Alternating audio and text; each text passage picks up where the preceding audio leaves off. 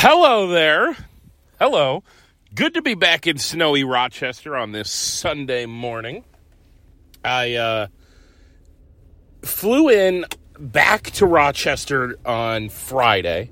Had a bit of a nightmare situation. I got to the airport, the Southwest Florida International Airport, and I should put some context to this. I left a day early, excuse me, a day early from this family vacation because I emceed the Make a Wish Foundation gala last night at the Hyatt in Rochester, and I uh, we were supposed to end the family vacation on Saturday, yesterday. Uh, but I didn't want to risk that just in case flights got delayed or anything happened. You know, I, last thing I wanted to do was call poor Make a Wish Foundation yesterday and say, "Oh, I'm sorry, I won't be. I have to cancel my appearance at your gala two hours before your gala." You know, that's I was uh, trying to avoid that. So I said, "Well, I'm going to just fly back a day early." Plus, you know, I was vacationing with my in laws, and I absolutely love my in laws. I will say, after spending a week with my in laws, they are every single one of them down to their core, their hearts. They are good people. They are good people who all want good things, but they're still your in laws. You know what I mean? They're still like, there's just things that, uh, and, and by the way, I, there, there, there's weird things about every family. My family's got a million weird things. You vacation with my family for a week, you'll hate my family after a week. There's no doubt we are annoying as shit. My family, not saying that about my in laws, they're perfect, but my family, no, I'm just kidding. What I'm trying to say is after a week with anybody, you're gonna you're gonna have a couple things where you're like, eh, you know, okay, I'm ready to move on. They felt the same way about me. Again, I, I I'm very, very, very self aware in these situations. I'm extremely annoying, very annoying. I annoy myself. Anyway, it wasn't the worst thing in the world, as I'm trying to say, to cut this vacation a day early. It was fine. It is what it is. I was happy to do it for this gala. So I get to the airport Friday morning. I had rented a car. So I've got this rental car. And by the way, when I first rented that car, I did it months ago and did a prepay. Got a hell of a rate. I think I told you guys last week that I think I paid $320 all in.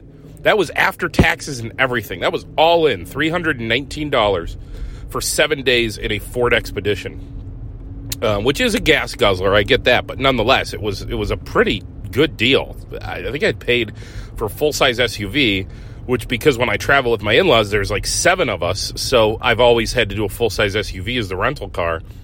And uh, I was paying close to hundred dollars a day, I think, in the past on those. And this time, yeah, so good deal. Anyway, I have this car originally rented through Saturday. I returned it to the airport a whole day early on Friday. Now, I should have known something was peculiar when I woke up Friday morning and the Delta app just wouldn't work, just kept crashing. Now, I'm kicking myself. I'm mad at myself because I should have uninstalled it and reinstalled it. But the app, every time I opened it Friday morning, just kept crashing. But I really didn't have time. I didn't feel like messing with it. No big deal. It's okay. I'm signed. I'm like I have you know a, a Sky Miles number.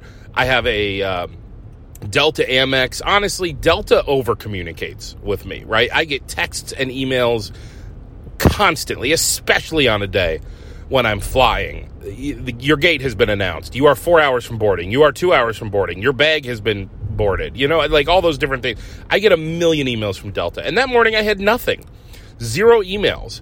So I just kind of went about my life assuming everything was fine. They would email me if anything changed. If my flight gets delayed by 15 minutes, I get an email, a text, and a phone call. So I just assume everything's okay. I uh, drive an hour from Marco Island to the Southwest Florida International Airport.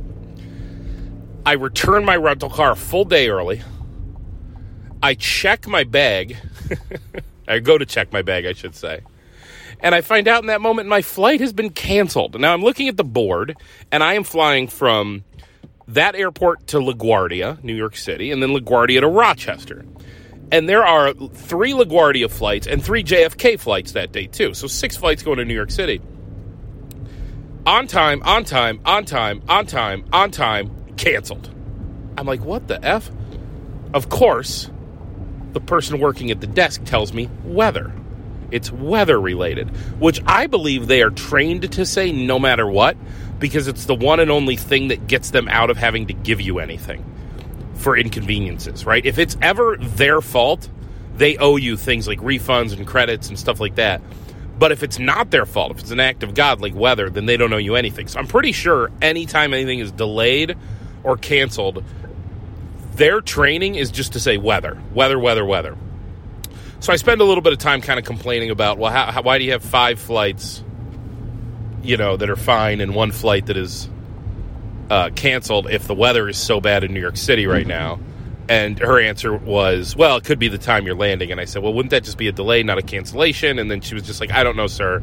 I just work at the desk. And, I, and, I, and then I was like, oh my God, I think I'm being difficult. Let me just lay off. So I just laid off. And I find out the next best thing they can do is the next morning at 8 a.m. So almost a 23 hour delay. And I'm like, no, I can't. I told her, I, am really sorry. I have this event. So does it make any difference? I'm literally going home for a Make a Wish Foundation fundraiser, uh, of which I am the MC which means very responsible for raising money for Make a Wish Foundation. And it's really important I get home. And she says, I'm sorry, sir. You know, final destination, New York City. That's all we have. And then I said, Oh, good. Okay. Oh, my goodness. I, I, I didn't communicate this properly. My final destination is Rochester, New York. Oh, sir, that changes everything. Let me see what else we have. And so the next best thing she had was a 7 p.m. flight. Now, this is 10 a.m., a 7 p.m. flight through Atlanta to get to Rochester. I say, you know, it's the best I can do. I'll take it. So I take it, and now here I am with about eight hours. But it's okay, right? I've got this rental car. I just returned a day early. They owe me a day of rental. I, I returned this car a day early. I go back to Hertz rental car. Hey guys, I returned this car a full day early. I'm assuming you can give it back to me, or at least give me something else. Doesn't even have to be the same car. I'll take the worst car on your entire lot. Uh, nope, sir. Sorry, can't do that. Huh? Yeah, no, sorry, sir. You already returned your car. That transaction is complete. Uh, we can't do that. Oh, yeah, okay. Well, how about just a new transaction, but you comp it for me since I paid you for seven days and only used six? No, sir, can't do that. Uh, God, okay, fine. End up paying something like $55, way cheaper than just Ubering. Now, I had considered just sitting in the airport and doing work. That was the other option, kind of the backup plan. I was like, hey, why don't I just sit in the airport and kind of do work? for eight hours, you know, to be a good chance for me to just get a bunch of stuff done. But even in in that case, you know, it's a beautiful Friday afternoon. It's 80 degrees. It's sunny. My wife and child are an hour away, and I have eight free hours. I, I just I couldn't convince myself that the smarter move was to just sit and stare at my laptop for eight hours. So I said, all right, you know what? I'm going back. So I rent this car for whatever price. They give me a good price. I go all the way back, and, and sure enough, end up getting on that 7 p.m. flight, land in Rochester at 1.03 a.m., and then I'm wired, absolutely wired. Haven't eaten anything, by the way, for hours, so I DoorDash Wendy's, because the only thing open at 1 a.m. It shows up in the shadiest shape of ever. It shows a guy drops drops my Wendy's off, and then he sits in my driveway for an extra 10 minutes, and I go, well, I'm not going out my front door with this guy sitting in my driveway because all I'm picturing is that there's somebody around the corner of my front door waiting to jump me, and then they're gonna like do a, a, a home intrusion or something. I don't know. See, I'm very paranoid. uh, and then um, finally, he drives away. I say, okay, he's driven away. I'm going to, uh, now I'm going to go out and grab my food. I grab my food. The seal on the food is broken. You know what I'm saying? Like with DoorDash, how they've got the stickers that show that like your bag hasn't been tampered with. It's been tampered with. The bag has been tampered with. It's literally, I can literally see that the the the, the, the um, seal has been broken, and I'm just like, oh my god. what are you going to do? It's 1.30, you're starving, and you're staring at some otherwise just fine Wendy's, other than the fact that the seal has been broken. And so, how about this? I decide, you know what? Just F it. Just F it. I'm just going to eat the Wendy's. I eat the Wendy's. And you know, you want to know what my hunch was? And I think I might have been right. I literally counted the chicken nuggets. I had ordered a 10 piece spicy nugget, a cheeseburger, and a fry. There were nine nuggets. And I, I have a conspiracy theory that, that I paid the nugget tax. I have a conspiracy theory that this driver was just like, well, taking a nugget. Nothing you can do about it. Taking a nugget. so, yeah, it was a really, really good vacation. It was really good. I do love my in laws. They're wonderful people. Uh, as I said, there's a are there a couple things? Look, my family's got its stuff. My family's got its. My family, like my wife, will always. I always ask my wife. I go, "What's the stuff about my family it's just super annoying on vacation. And her thing that she says is super annoying is she says it's annoying the way we plan meals because we are regimented around meals. My family is all about what's for breakfast. At breakfast, the lead topic of conversation is what's for lunch. And at lunch, you guessed it, the lead conversation, what's for dinner. So you know, my wife says, "Well, that's that's what's annoying." She says, "All you guys do is plan your entire days around meals." And also like my cousin and I are both the types of people who will just do days and weeks of research on restaurants. Literally like I pretty much anytime I'm going anywhere, I will know the restaurants. I'll know what's around me and what's good and what's not based on reviews. I usually, one of my secrets is I'll find whoever the like foodie content creators, they don't like to be called influencers anymore, but you know, the foodie like influencers in that area and I'll direct message them on Instagram and just be like, yo, give me the scoop on the local restaurant scene.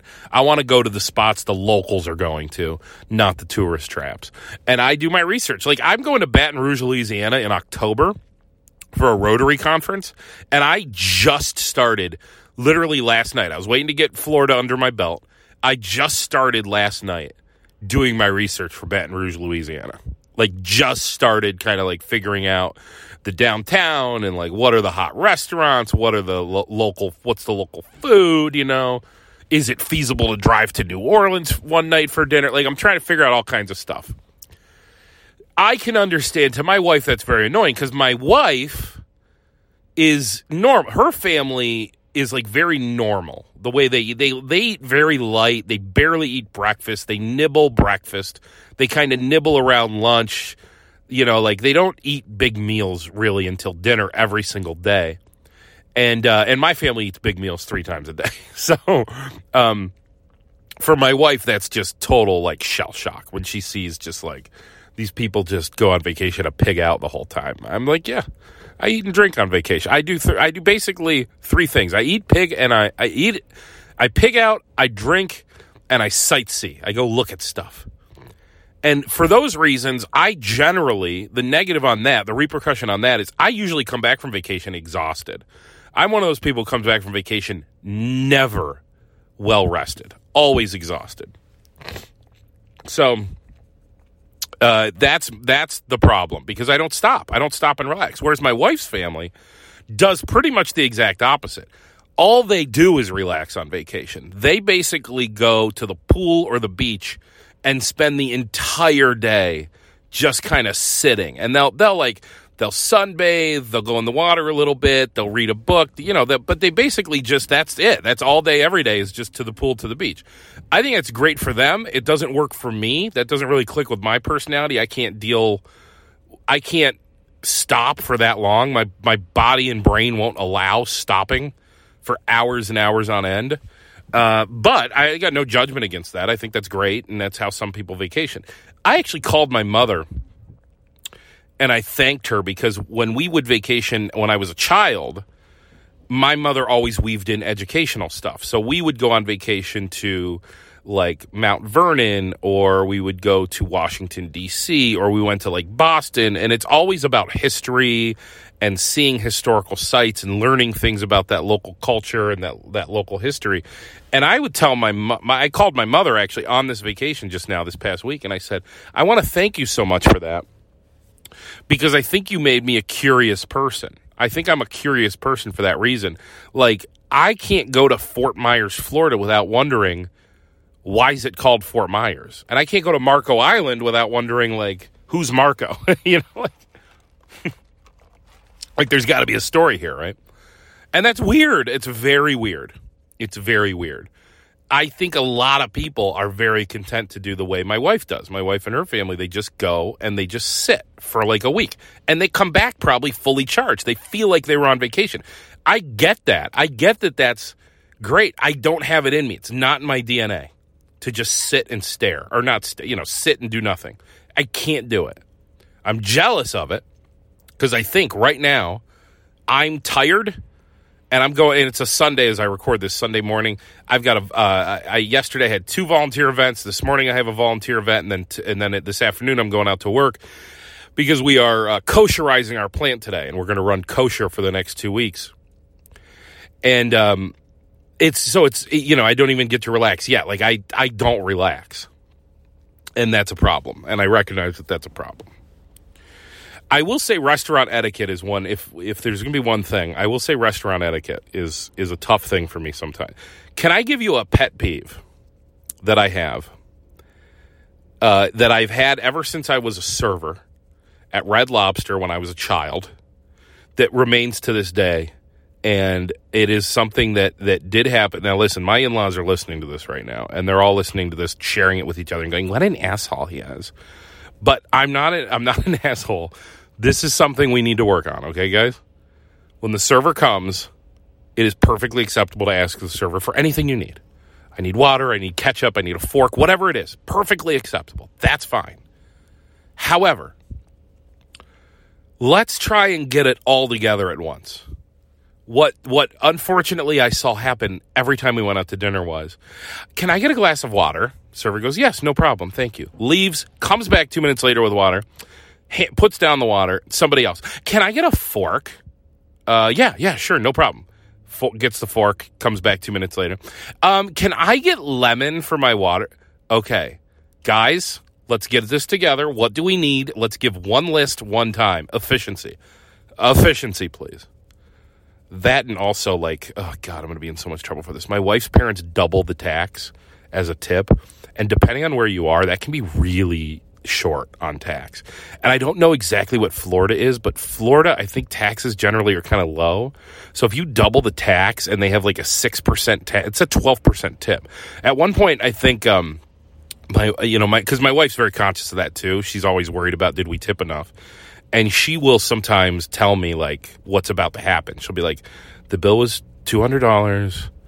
The tip is, um, you know, uh, I don't know. They're, they're tipping. They're getting ready to tip twenty two dollars. Is that good?" And I'll be like, "No." That's eleven percent. Like no, and she'll, you know, and then she'll like tug on her dad's arm, and she'll be like, "Dad, I think you need to add to," and he'll do it. Like he's a good guy. He's a really, really good guy but like that'll happen sometimes. I don't think that that exact scenario happened on this trip, but that's one thing that I'm like worried about. like worried. Again, I think you just have to spend some time in life as a server or you shouldn't be allowed to go to restaurants. If you haven't been a server, I think everyone has to do 90 days. I think that should be a rule.